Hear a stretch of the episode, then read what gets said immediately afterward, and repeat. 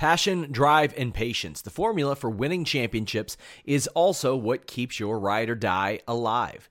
eBay Motors has everything you need to maintain your vehicle and level it up to peak performance. Superchargers, roof racks, exhaust kits, LED headlights, and more.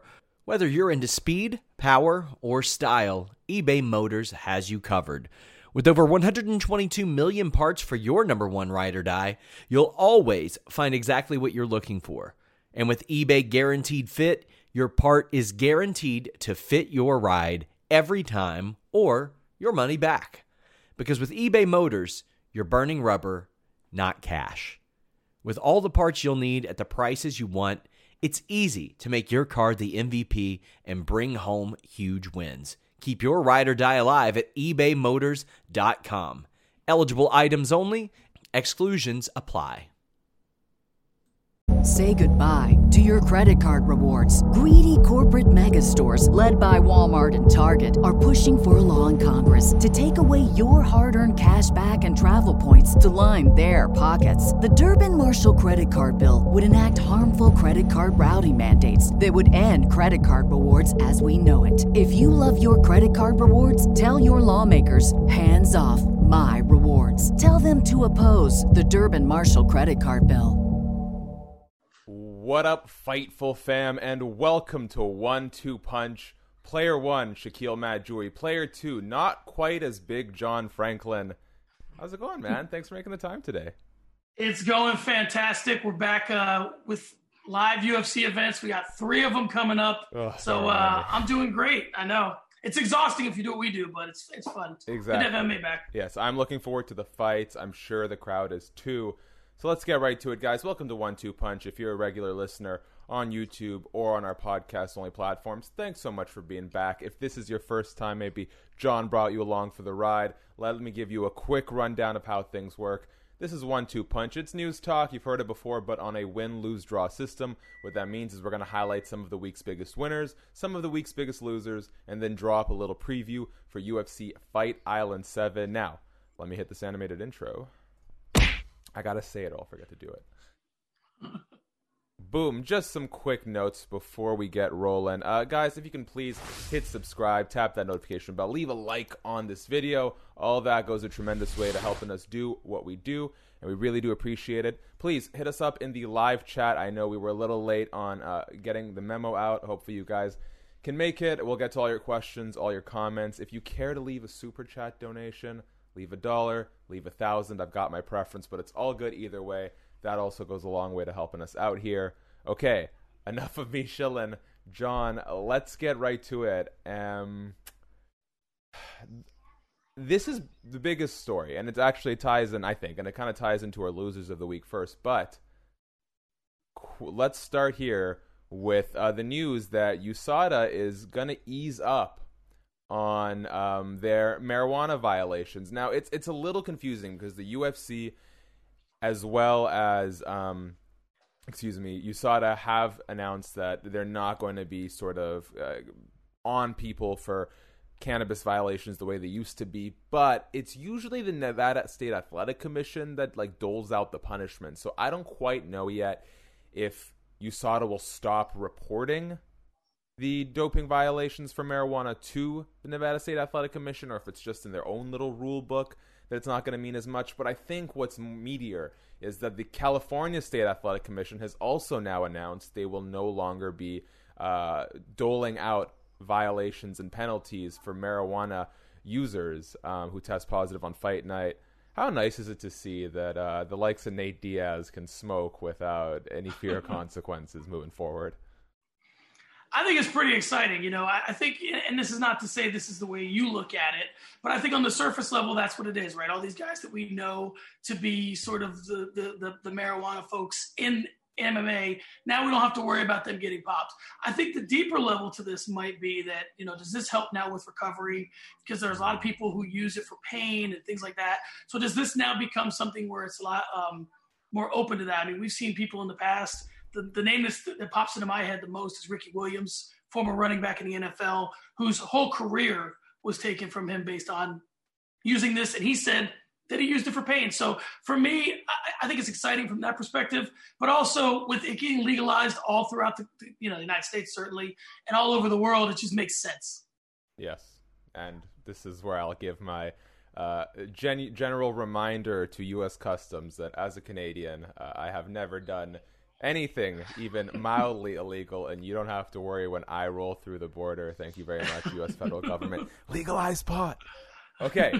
Um, so you're right. There's there's actually a lot of layers to this. One thing that for me is um, very important is assuming the Nevada State Athletic Commission, maybe the New York Commission, follows suit with uh, California, USADA, UFC's lead, and, and, and sort of stops uh, handing out violations for marijuana use. Are we going to see some of these fines and these suspensions retroactively, um, you know, forgiven? My hunch would be no, because the Nevada State Athletic Commission are, from my understanding, full of creepy uh, uh, greedy goons. but do you think this is going to give any solace to people who've tested positive in the past, or is it just going to be easier for them moving forward? Well, you know, as I was looking at some of the other stuff that we're going to talk about, you know, and we'll get to this a little bit later, but you know, these things tend to happen, and it's all luck, right? It's like the it's like the the discussion now between boomers and millennials. Boomers are like, why can't you guys buy a house? Millennials are like, well, they're not eleven thousand dollars like they were when you were twenty. So I think that you just happen. Things happen when they happen, you know. And and I think that um, timing is everything. If if if not to get trust me not to get too political here, but if Joe Biden wants to forgive a bunch of student loans and you just paid yours off, well, that sucks. But yeah. it's better for everyone if that happens, yeah. if that's what you believe. So I think that some guys are going to. Uh, wish they had been born later, but some guys wish they were born later for a lot of reasons, like you know who the champion of their division is and how much money they get paid. Let's go to uh, Caleb in the chat, who wants to remind me that I should have kept my own my old Twitter handle. I respectfully disagree. You know, sometimes we go through a bit of an identity crisis, but I feel like Shaq Fu ties into the combat sports world a little more. I like that there's a pun there. I just wish I could get rid of that damn underscore. What are you gonna do?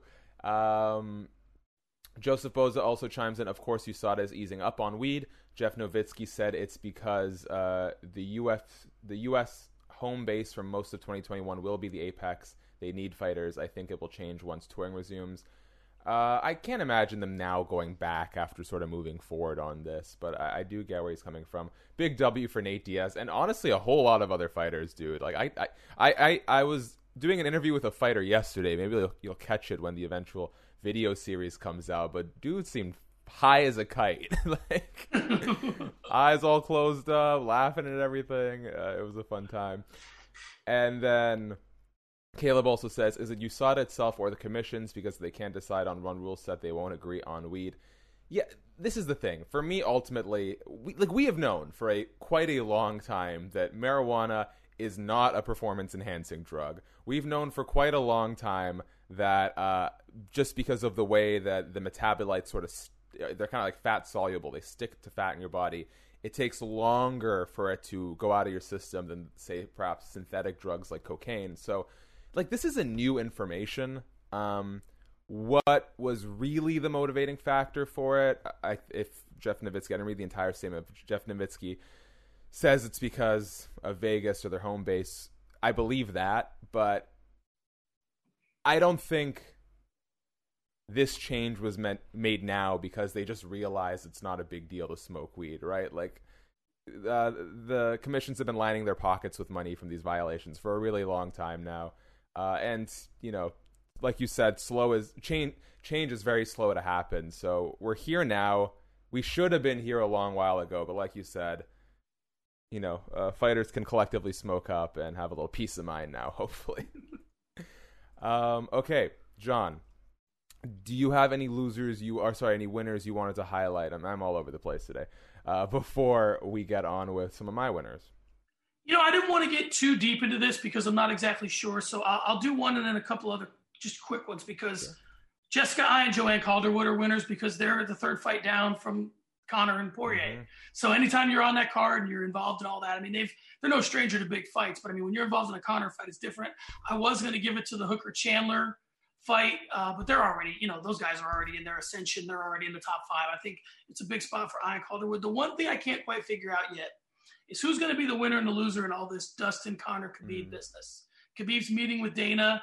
If Khabib looks Dana in the face and says, "I no longer want to fight," well, then obviously Dustin and Conor are winners because they might be fighting for a belt, you know, a week from now. Yeah. So that's I'm, I'm a little bit unsure about that situation. I think Khabib's going to come out a winner because a picture was just tweeted of him and Dean Thomas and Matt Serra right in front of a big Eagle Fighting Championship sign. Yeah. So I think Khabib's playing his cards right.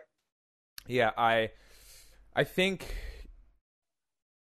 I, I can imagine a scenario where Dana White says, you know, we will go all in on Eagle Fighting Championships, contingent on the fact that you fight one more time. I think that's probably the most likely outcome of all this. Now, whether or not it happens, I don't know. I don't know where Khabib sort of weighs the values of his of his parents' wishes compared to his new business. Um, we don't know how conversations may have gone with his mom since then because that was a you know, Khabib's dad wanted Khabib to get to 30 and 0. It was Khabib's mom who didn't want Khabib to fight uh, after Khabib's father's passing. So we'll see. It, it's huge. Uh, honestly, I think the real key to this puzzle is where's Khabib's mom at? Because I think that is what he holds uh, most dear to him right now.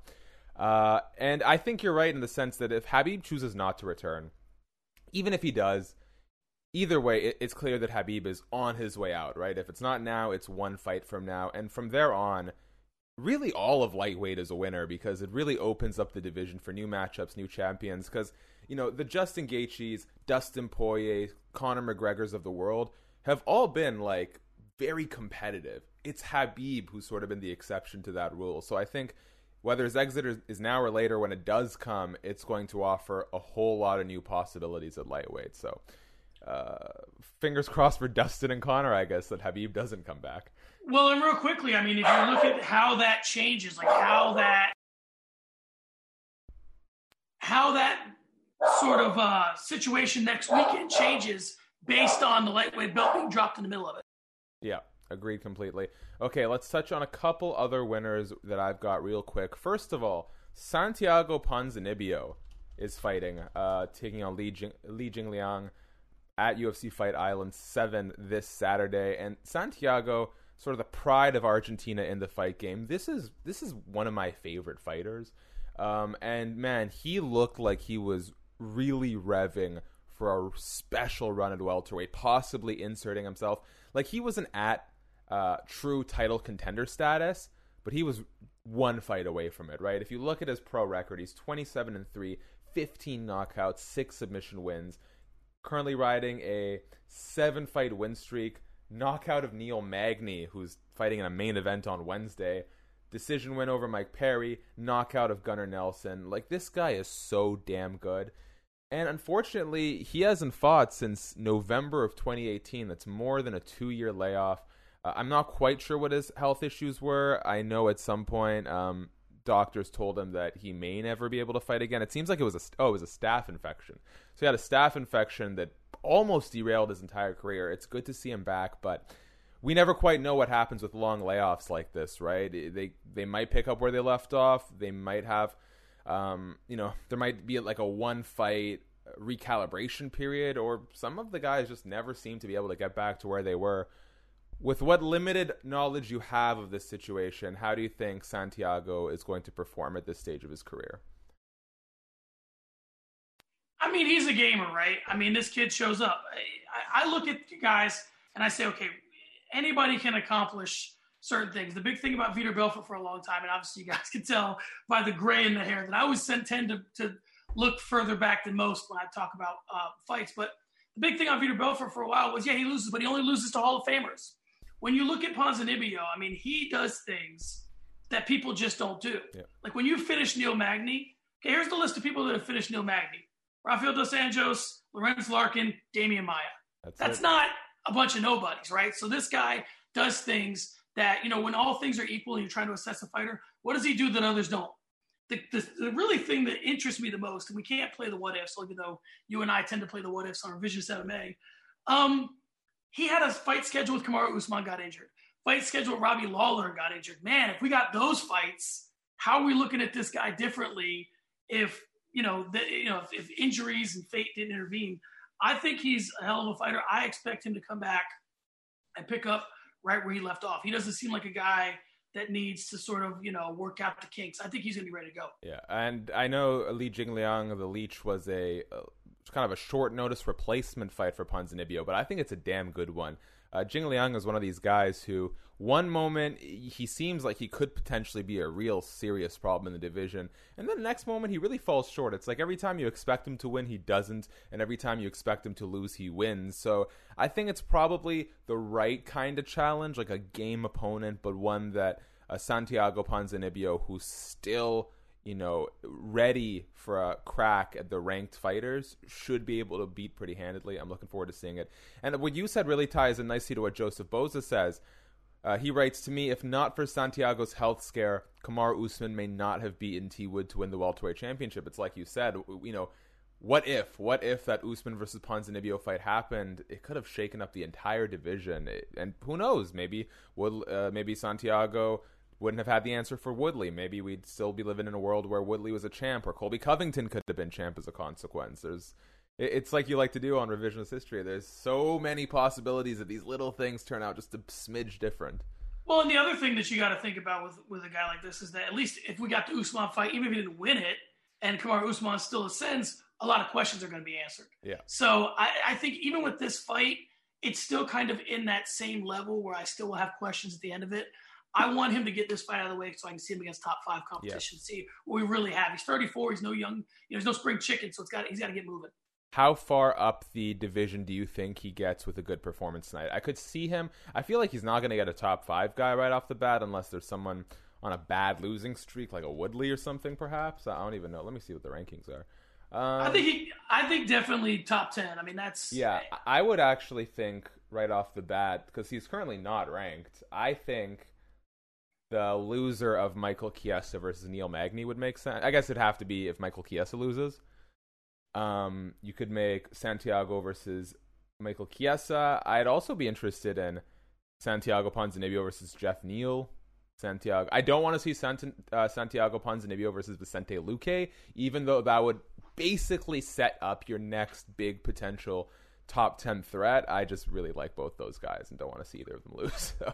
I think you're going to find out a lot about what the UFC thinks about Ponzinibbio based on how they match him up Agreed. next. If they put him in there with somebody that we know they like, like Geoff Neal or you know some of these guys, Chimaev. I mean, obviously he's not going to Chimaev, but if it's someone like that where you know you know the UFC wants them to go, uh, wants them to ascend, then you'll know how they feel about him. Yeah, and I, I have a feeling he's in, probably in good favor with the promotion just because you know he's that one big fighter out of Argentina uh, it's it's an important demo for the UFC, I imagine. And on that note, let's move on to another guy who I basically never want to see lose, and someone who's uh, weird to say, base the cock tease of UFC as far as I'm concerned, and that is Ryan Hall. Finally, finally has a fight booked against Dan Ige, one of the most intriguing fighters at featherweight because he's got such a weird style. It's a two dimension style that has thus far served him very well, but it's hard to put your finger on, right? Because, like, Ryan Hall, obviously, this enormous submission threat, who has now added these weird spinning kicks to his arsenal that basically puts him in two ranges against his opponent, either at a long kicking range or right up close for grappling encounters. So it basically eliminates boxing and Muay Thai from MMA. It's a really weird style, and look, it worked against Darren Elkins. It worked against BJ Penn. Worked against Gray Maynard. Worked against Artem Lobov. Although this new style is more of a Darren Elkins sort of timeline and a BJ Penn timeline. But those aren't the fights that are going to give you answers about what Ryan Hall's upper limit is with the style. But it's weird because in theory, it's threatening enough that no legitimate top guy will accept a fight against him. And here we have Dan Ige, who I think makes a world sense. He just fought Calvin Kattar, who's in a main event on Saturday. He's without a doubt a top 10 quality guy. And I hope, I really hope this fight happens because Ryan Hall is not getting any younger. He's 35 years old. Uh, fortunately, doesn't have a ton of damage on him. But uh, do you think this is where the laboratory experiment of Ryan Hall hits a snag, or do you think this sort of style will be effective against a guy like Dan Ige? I think in the end the style will be effective. The thing I find interesting about Dan Ige is he's one of these guys that when I see him, I think that he's more like a guy that in 20 years is going to be like an MMA kingmaker, like that he used to fight. Yeah. Because he talks about like you know doing business with Ali and learning from him. He seems more like a guy who fighting is his entry to something larger, or like being an agent or whatever. But he does bring the fight, and he's an overachiever. And I think that that's where it's interesting for me. The thing with Ryan Hall is like you said, we don't get answers with those four fights because all those guys, with maybe the exception of Elkins, were shells of themselves Mhm. when they fought Ryan Hall. I think that the, the play for someone, you know, a lot of guys, Khamzat Chimaev has taken this before, Demian Maia has taken this before, where you have the boogeyman, right? The guy that no one wants to fight, the guy that everybody thinks is maybe a better, uh, is a horrible stylistic matchup. I think the reason why a lot of people don't want to fight Ryan Hall is because the upside Yes. doesn't outweigh the reward doesn't outweigh the risk. And I think that the way to sort of, you know, we talk, you and I have talked about this before. We talk about a lot of early stoppage on Fight Night Picks is um, going into business for yourself. If you really think that you can beat Ryan Hall, then you need to get out there in these Twitter streets and talk him up Yeah. and say, this guy, nobody wants to fight this guy. I'm going to fight this guy. I think that's the only way to get to get the most. Uh, you know, you talk about is the juice Yeah. worth the squeeze. That's how you get the most juice out of Ryan Hall. You got to let the world know How good What? the inside game knows, right? Everybody on the inside knows how good Ryan Hall is, but the casuals don't. So you lose to Ryan Hall, and they're like, here's this unassuming guy. He kind of looks like Jay Cutler. He's bored with the whole thing, and it's like, let that, let him, let them know what you're accomplishing, Yeah. right? Let them know what you're what you're about to do.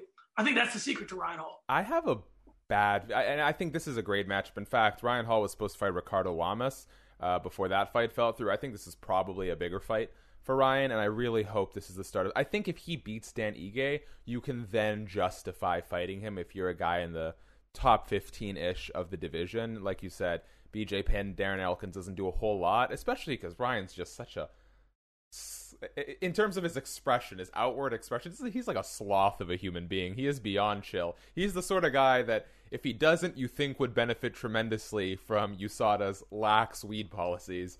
And um, yeah, I, I'm really excited for this. I hope it pans out. I think it will add an interesting new wrinkle to featherweight.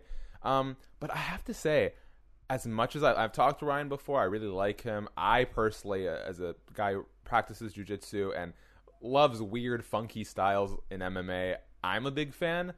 But I have a bad feeling about what his upper ceiling potential is because, perhaps with the exception of Khabib, um, no, no, that's not even true. You know what? We're seeing a return of specialists in MMA. Israel Adesanya's kickboxing specialty, um, Khabib's grappling specialty, but those guys are still very multidimensional, right?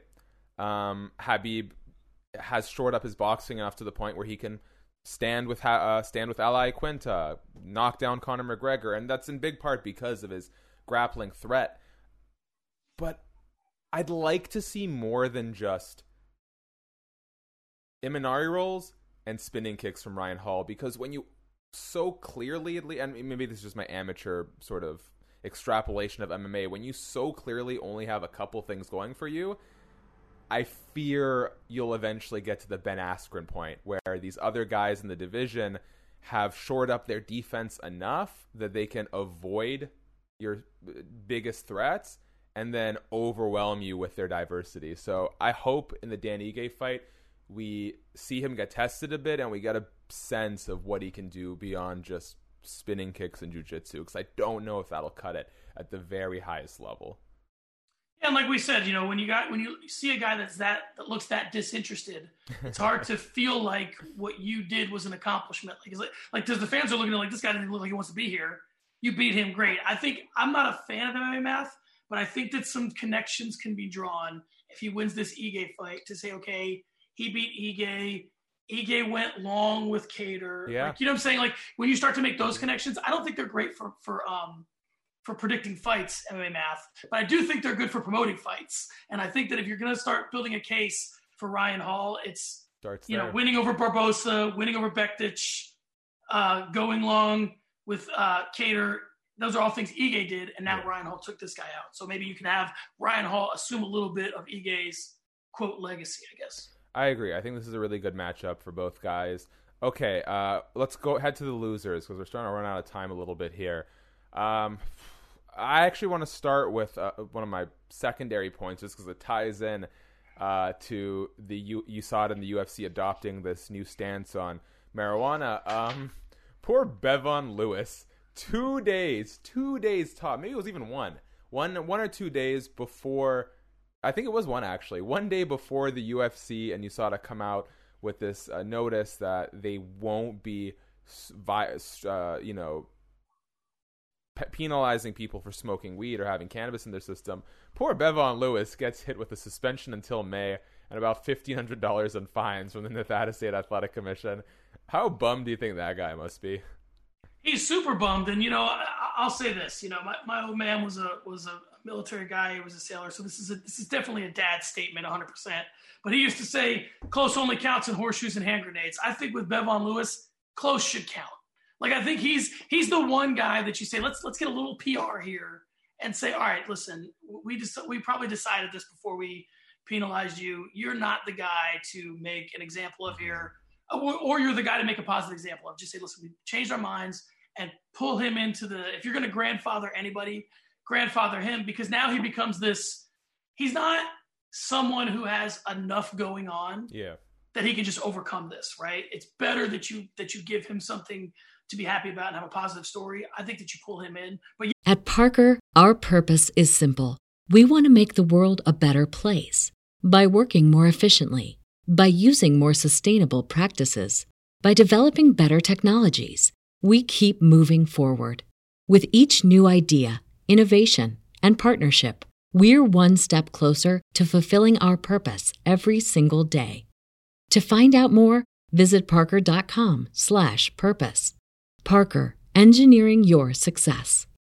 Say goodbye to your credit card rewards. Greedy corporate mega stores, led by Walmart and Target, are pushing for a law in Congress to take away your hard earned cash back and travel points to line their pockets. The Durbin Marshall credit card bill would enact harmful credit card routing mandates that would end credit card rewards as we know it. If you love your credit card rewards, tell your lawmakers hands off my rewards. Tell them to oppose the Durbin Marshall credit card bill.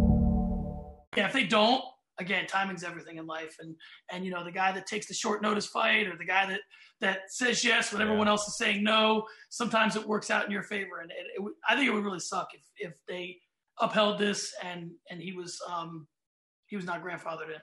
I agree. Um, okay, let's move on to the big one. And uh, you know, guys, when we say, and I've made this uh, I've made the statement a million times on this show, but when we say winners and losers, we're not explicitly. Some, sometimes we are, but generally we're not calling people individually losers. It's just a matter of sort of the quality of the week they've had, and this one's complicated to me. But in terms of sort of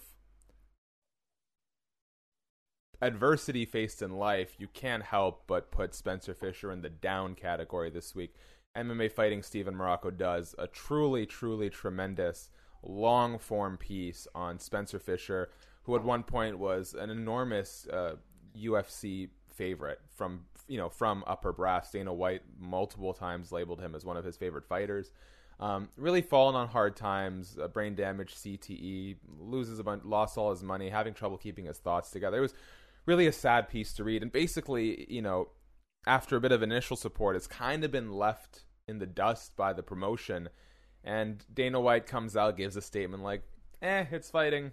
It's gonna happen. Won't be the first. Won't be the last." Uh, I'm gonna give Spencer a bit of a subsequent up for getting the story out there. I know for a long time he didn't want to talk about it, and I gotta commend him for finally uh, deciding he was ready to move forward and speak publicly on it because we can't let stories like this just sort of fall by the wayside in MMA. You know, um, there's a vocal por- and I, I like to hope it's a minority, but there's a portion of MMA fans who are basically when it comes to fighters' rights, they're like, you know,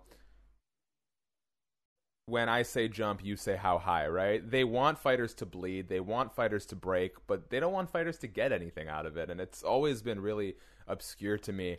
Um, what did you sort of make of Spencer Fisher's story? Well, it's a difficult story because it, it makes the people that really can be um, agents of change uh, have to have an uncomfortable conversation. right? And the agents of change are guys who are not facing this right now, who are young fighters in their primes. Conor McGregor, Khabib Nurmagomedov.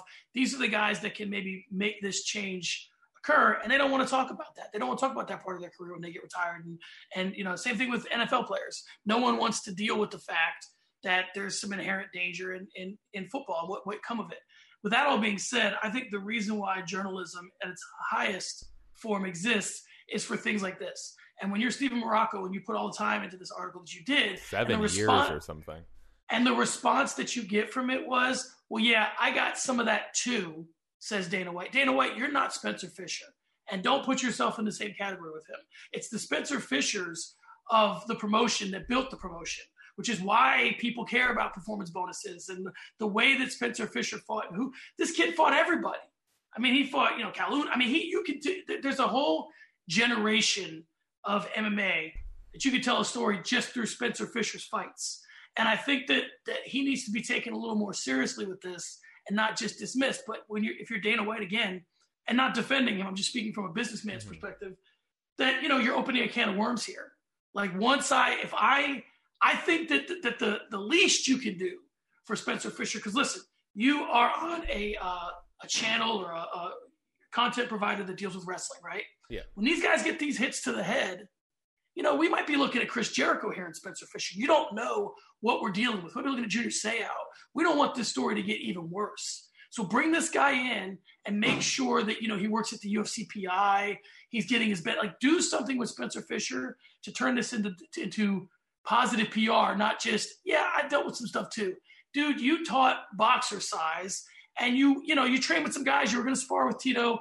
I'm not saying Dana White's not got his teeth rattled a few times in his life, but not to the extent Spencer Fisher no, has. it's it's honestly a little offensive for him to come. And I mean, I, I, not that I have a right to be offended, offended, but like, come on, dude. As, as someone in the UFC president who uh, often touts how these fighters are the toughest people on the planet. Yada. It, it's funny because I remember a time when uh, uh, some of my colleagues in the media were getting, you know, for a lack of a better term, sorry if this upsets any of you guys, their panties all twisted over the idea that uh, you know Dana White says, "Oh, these media guys are just wannabe fighters, wannabe cuff guys. They write about it because they can never do it." Dana, you're kind of doing the same thing when you start comparing yourself and your combat sports experience to that of these professional fighters. It's it's super silly, it's super twisted, and anyone who's sort of been following this saga of Dana White and fighters in the media for a long time can see through it pretty clearly. Um, but yeah, I, I know it's a down for Spencer Fisher because unfortunately he hasn't gotten the kind of support that he should have gotten throughout his career and afterwards, but uh, big ups to the man for finally coming forward with this information. Okay, uh, last one on the loser section before we get on to our preview. Uh, UFC President Dana White doubles down that he's got some ooh surprises in store for illegal streamers. Uh, look, as far as I'm concerned, you know he might be able to hit a couple of these distributors, uh, put them in jail, fine them more than more money than they ever could possess. Illegal streaming is not going anywhere anytime soon. Additionally, I'm of the belief that, you know, it's a m- small percentage of your fan base are people streaming the shows. Uh what do you think? Why do you, I mean maybe he's done the metrics, but why do you think Dana White is going so hard in on the streamer thing? And do you think for the most part it's just a puff of smoke. Because A, I don't see him winning the war against illegal streaming, and B, I'd argue that as long as it's not taking a big chunk of your revenue, you're actually probably gaining more fans in the long term by allowing people to just view your broadcast. So I'll answer it this way, and let's spin this. Let's connect this to Spencer Fisher because for this reason, okay. because I think that it's a little bit disconcerting when the president of the UFC spends more time on illegal streaming in a week than he does on a former fighter who's yeah. battling CTE. That's a problem in and of itself. But now let's look at it from his perspective. With Spencer Fisher, if you open up that can of worms, it's going to cost you money, right? So there's there there could be 50 Spencer Fishers out there, right? So you're opening up this can of worms. With the other thing, it's kind of like the prison thing, or like you know, I was in the military. What happens is you you make a decision early on where you go, okay, who do I have to beat up so I don't have to beat up anybody anymore? If I beat up one guy very publicly, the fights. They're, they're, I don't have to deal with everybody, right? And you know, you go out to a bar one night, you find a guy, and that's that. And then you just have this legacy that lives with you for the entire time you're in the military. Or like, uh, think, or like John Franklin. I bet you no fifth grader dares challenge him for a spelling bee championship. See, once you win one spelling bee championship, no one ever wants to try you again. Uh, no, I think that this is what that's what this is. If he if he if he makes enough noise and takes out makes an example of a few people, he might solve a problem. You know, uh, jailing or fining one guy might stop fifty, whereas doing something for Spencer Fisher might start 50. Yeah. And I think that he's, it's just a, it's a dollars and cents thing with Dana, unfortunately, which a lot of these things are. Yeah. I, I, I, I see what you mean too. And there's no real risk for him doing so, but I just, it's just weird to me. Like ultimately, I, I don't think he's going to do much of anything to put a dent in the legal streaming. I just don't think it's possible. Um, these guys are always too, you know, if they get held back they're going to take it for a leap forward. Streaming is always becoming more advanced. Now you can, you know, you don't even have to uh, stream. Not not that I'm not that I know this. I just read up on stuff. Um, you don't even have to like click through a bunch of ads to stream anymore. You can get you can install players and get streaming codes and just copy and paste them into independent software on your computer. Like the stuff's always getting more advanced. Um, but I well listen, and let me just say one thing, and I may have mentioned this last time you were on Vision MMA. If not, I'll bring it up here. But like you know, listen, you again are on a channel that has MMA and wrestling. Mm-hmm. So here's my thing with Dana, right? This whole thing of like, he has to give us so much content, so much content, right? Meanwhile, boxing would charge you for a pay per view on Saturday, show the fight the next Saturday on HBO. Ne- never cared about that for 20 years when they were on HBO. You know, Vince McMahon, you get the uh, you get the uh, the OTT service, you get the pay per views free. Like all these, and NBA gives you games. They're on basic cable, they're on regular cable. I just don't understand why he's trying so difficult. Yeah. Or trying so hard to get money out of everybody. Yeah. And I think that for me, here's the answer, Dana. You want the answer? Here's the answer. Take a take a note from the WWE. Bring back Pride. Bring back Strikeforce. You own them all. Show Strikeforce and Pride events on off UFC weeks. So instead of having a back-to-back UFC, yeah. do a UFC and then a Pride. At the end of the year, put everybody on one card. Yeah. There you go. That way you can diversify your product and not make us feel like we're watching the same thing every week. Well, and it's a really good point. And Joseph Boza rightfully chimes in on the chat, says this reeks of Dana being desperate to make money off UFC 257. Uh, it's true, and that, you know, hopefully fans will be hosting parties and stuff. Uh, although, guys, social distance. Um, you're right. They're like he's he's they've upped the price on ESPN Plus they have, uh, from my understanding, ESPN Plus is now going to start exclusively um, hosting UFC cards in Canada too. I, I think I read from um, our good friend Aaron Bronsteter that that'll be the case starting this Saturday. Uh, but I agree with you because the HBO model to me, and I don't know about this, I'd have to look into the statistics of it. It makes a lot of sense because there's a really small portion of your diehard fans that care enough to um, watch pay to watch something that's no longer live. Like half most of the fun of paying for a UFC pay-per-view or a fight night event is watching it live. You know there are days where I haven't been you know before I was working on Saturdays covering them where I would miss a fight and then I would swear off social media for one or two days just so I could watch it spoiler free but it doesn't feel the same. When you know that it's already happened, you don't get the same rush. You don't get the same excitement. There's this abstract buzz in the air that you know that everyone else in the world who's watching this right now is sharing in the mystery and the fun of it with you. So the idea of, you know, I don't think by broadcasting the show for free one week after, you're going to lose a lot of money because I don't think most people, especially the majority of your uh, casual audience, cares enough to not pay just to see it a week late, right? That's all. The, the whole fun of live events is the live part of it. Yeah, it's hard, it's hard. It's hard to watch any sporting event when you know the outcome. Yeah, and I think I want to give special props to Joseph Bosa on this one because he saw something that I didn't even see, which is, and again, I don't get overly political, but I, I am fascinated with politics, so I bring things in here where, they, where I find them applicable. Dana's a lot like Trump in this respect. He says what he has to say when he has to say it, mm-hmm. and he has to say this week I'm going after streamers because I got a huge card coming up. Yeah. So I think Joseph not nailed that. He may not do a single thing after the Conor Poirier fight, but he wants to make that money by scaring everybody off from that fight.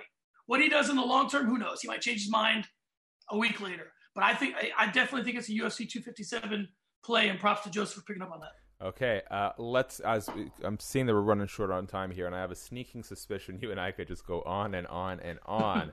so let's move on to the uh, preview portion. Just for we'll probably go for like ten minutes. Is that okay with you, John? Works for me. Okay. Uh, one quick reminder before we do, guys. Please, if you can, hit subscribe, tap the notification bell, leave a like on this video. Uh, just some fun things that are in the works right now for next week. We already have former ATT coach and star of Dana White's looking for a fight, Dean Thomas, ranking Dustin Poirier's greatest opponents in a tier list. Sean Ross Sapp and I did one for Max Holloway as well. Uh, the plan right now for an early next week is to have one of those tier lists for Conor McGregor's opponents, plus the one I'm most excited about. We're getting a bunch of MMA fighters to watch and react to some of Conor McGregor's best trash talk. Keep an eye out for that. Um, otherwise, guys, you've been super lively in the chat, so we thank you for being a part of the show. If you don't mind, little super chat donation warms the heart on a still relatively cold day in Vancouver, Canada. Okay, let's move on to the preview portion. Just briefly, a few topics. First thing, main event this is a damn good main event, and I think the UFC nailed not just the matchmaking, but putting this on as the headliner for their first ever network uh, television card on ABC. Not the first ever network television card, but the first one on ABC. Max Holloway, Calvin Kattar. Uh, we're not going to get into who you think's going to win or how you think the fight's going to go, but what I want to ask you, John, is who has the bigger upside? Who will be able to parlay a victory here into bigger success next time around? Is it Max Holloway or is it Calvin Kattar?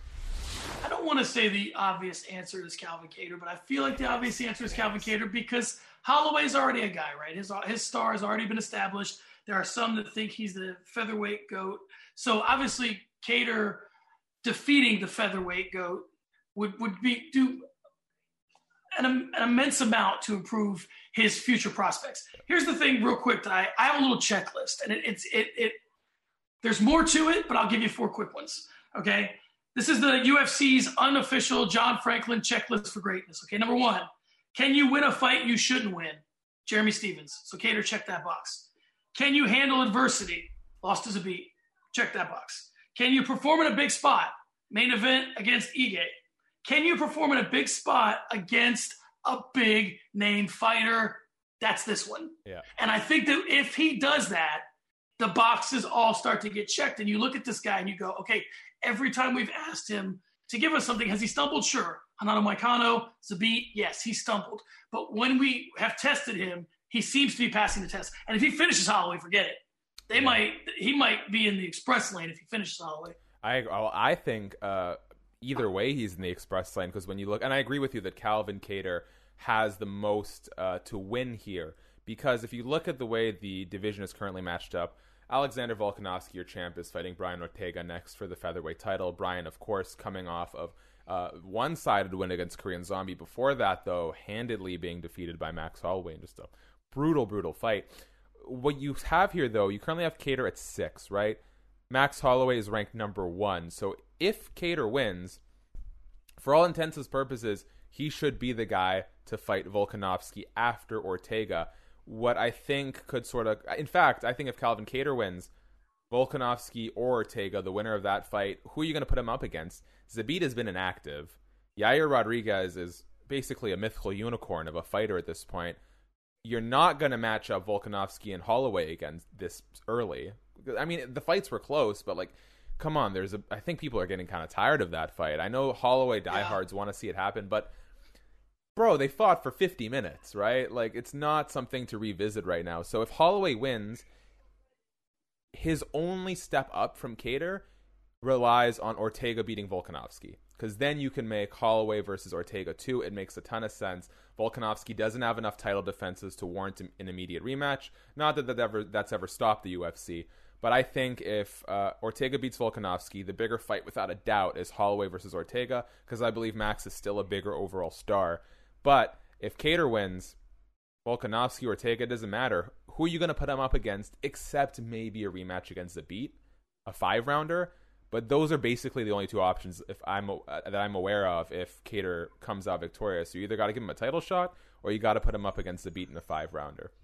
You know, and I think it gets interesting because you know we we, we don't see a lot of Zabit, mm-hmm. and I think that it would be interesting to put them back in the situation where you know we talk about a lot of times these matchups tell you how they feel about a guy. Yeah, I think that if Kattar wins and he doesn't get matched up with Zabit because the fight makes a lot of sense, it'll tell you that, that they want to push Kattar because yeah. they don't want to give him that obstacle. They're like, you know what? If you two guys are going to fight again, it's going to be for some gold. Yeah. It's not going to be just to get to it. It's so I think they'd rather give him a title shot, have him win or lose, and if he wins, then fight Zabit.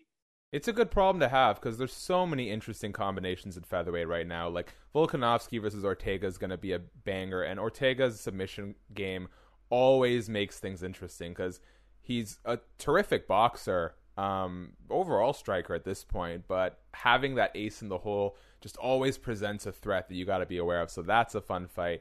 Kattar versus Holloway is a fun fight. Kattar against Ortega or Volkanovski would be a fun fight. Holloway versus uh, Ortega would be a fun fight. Zabit in there, Yair in there. Like, look, look. Can you name another another division that that's this exciting? The top ten of featherweight right now, and in terms of, I'm not saying like quality of the uh, division so much as just fun factor. Alexander Volkanovski, Max Holloway, Brian Ortega, Zabit Magomedsharipov, Yair Rodriguez, Korean Zombie, Calvin Kattar, Josh Emmett, Jeremy Stephens. That's the top eight. Like you I, can't you know, have a boring fight there. You can't. And I think the interesting thing about the the fight, like all these divisions, right? They have their moments. Yeah. Right. There's moments when light heavyweight was at its best, and when this. I think all these guys are feeling like they're healthy and active and ready to get after mm. it. You know, there's no like guy that's got this huge injury that's keep. I'm really excited about 45 right now. All right. Uh, let's move on for our actually this is our last topic um, and one that i'm personally excited about but more and more i feel like i'm sort of in the minority here as a as a big proponent of old man fights as someone who wants to see old guys who are still healthy enough to get in there. Um, I'd rather see them kind of fight each other. Is Carlos Condit versus Matt Brown still worth getting excited about, considering that these guys are truly on the last legs of their career? I think so, and and here's why I say that. I'm I'm a a, a non practicing Catholic, so if after I do this I go to confession and say my Hail Marys, I'll say that. But I mean, could this be Shogun Hendo? Could it be something where these guys just decide that tonight this is a fight the fans have wanted to see for a while and we're going to deliver? Could it be that? I mean, that, those are big shoes to fill, right? And it's they come together at the right time. Here's the thing.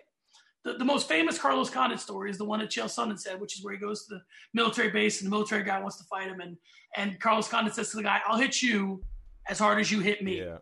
The guy hits him and then Carlos Condit knocks him out. Carlos Condit has had his fighting life. I'll hit you as hard as you hit me. Mm. And so is Matt Brown. And I think these two guys are guys that take pride in how they fight, not whether they win or lose, how they fight.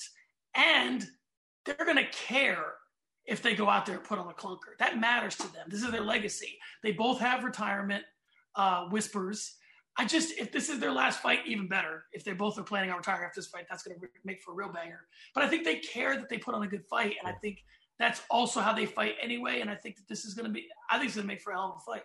Yeah, sometimes you notice as these guys start to age out uh, that they get kind of gun shy, not quite as trigger happy. But I do hope that because they both know that the other person doesn't possess the best quality of their skill sets. You know what I mean? Like the Carlos Condit of now and the Matt Brown of today aren't quite the guys they were at their peak. That hopefully it encourages them to both go for it. I'm uh, I, I'm keeping wishful for a three round fight of the year candidate that ends in like a unanimous draw. Just so we can see both these guys retire. No one has to take an L. I know that probably won't happen, but I'm still excited for this fight. Obviously, when it comes to the old guys, the biggest concern is always uh, you don't want to see them get seriously hurt if their bodies and their minds can't tolerate it. You know, if they can't put up good defenses, you don't want to see them out there in a dangerous spot. And if their chins have are, are sort of weathered, you don't want to see them get too hurt. Both these guys, I, I think, are still okay in that sense. Um, but you do want to see him wrap it up soon. I think this is the fight to make. And I've said this a bunch of times on the show. I'll say it again. At this point, Carlos Condit and Matt Brown have name value, but putting them up against like a Miguel Baeza doesn't do a tremendous amount for it doesn't give Miguel as much of a boost as it hurts Matt Brown. Even if Baeza is like the next world beater, when you feed these legends to guys who have very little name coming to the UFC, sure, those new guys will get some rub, but I think it more so just hurts the Browns and the Condits of the world, right? Like I like a situation like Israel Adesanya versus Anderson Silva, where you know Anderson probably shouldn't be in there against Izzy, but the win for Izzy is, you know, it's it's a co-main spot against a guy who's on the cusp of a title shot, and so there's something meaty to bite into there. I'd rather see Matt Brown and Carlos Condit sort of pool together the star power they have left to put on something fun versus feeding these guys to people who aren't really going to get a big rub off of it. Yeah, I mean, I think these guys have earned the right uh, you know, Craig and I on, on early stoppage call them poster fights, but you know, they've earned the right to have a fight where if at the end of it, they they take a picture where you'd hang it in their home. You yeah. know what I mean? You're not going to hang a picture of Baeza in your home. You're going to hang the picture of the night I fought Matt Brown, the night I fought. Give the guy the moment at least to, to, to bring it back and don't put him in any real danger. Put him in there with somebody who's, like you said, kind of at where he's at. Okay. That is all the time we have for today. Uh, quick reminder to everyone subscribe, like, notification bell, all that good stuff. Thank you guys for tuning in on the live chat, for everyone who listens on the audio podcasts. Thank you for holding us down. You make it possible for us to keep doing what we do here. John, uh, you know, repping the Fight Night Picks shirt, can you tell people where they can find you and what you're up to? I'm up to Fight Night Picks. Fight Night Picks on YouTube. Me, Craig, Matt. I do recaps. We do Vicious MMA. We have some fun with uh, Shaquille, we um, and we do uh, early stoppage. Check it out. Fight Night Picks on YouTube at SM Cornerman at uh, Craig Allen FMP. Hook it up. And if you want to have some fun with Shaquille, uh, make sure you guys stay tuned for everything fightful and so delightful right here. Enjoy UFC Fight Island 7. We will have a watch along together still figuring out the details, but remember the card, the main card starts at 3 p.m. Eastern, 12 Pacific. We'll see you then. Guys, take care.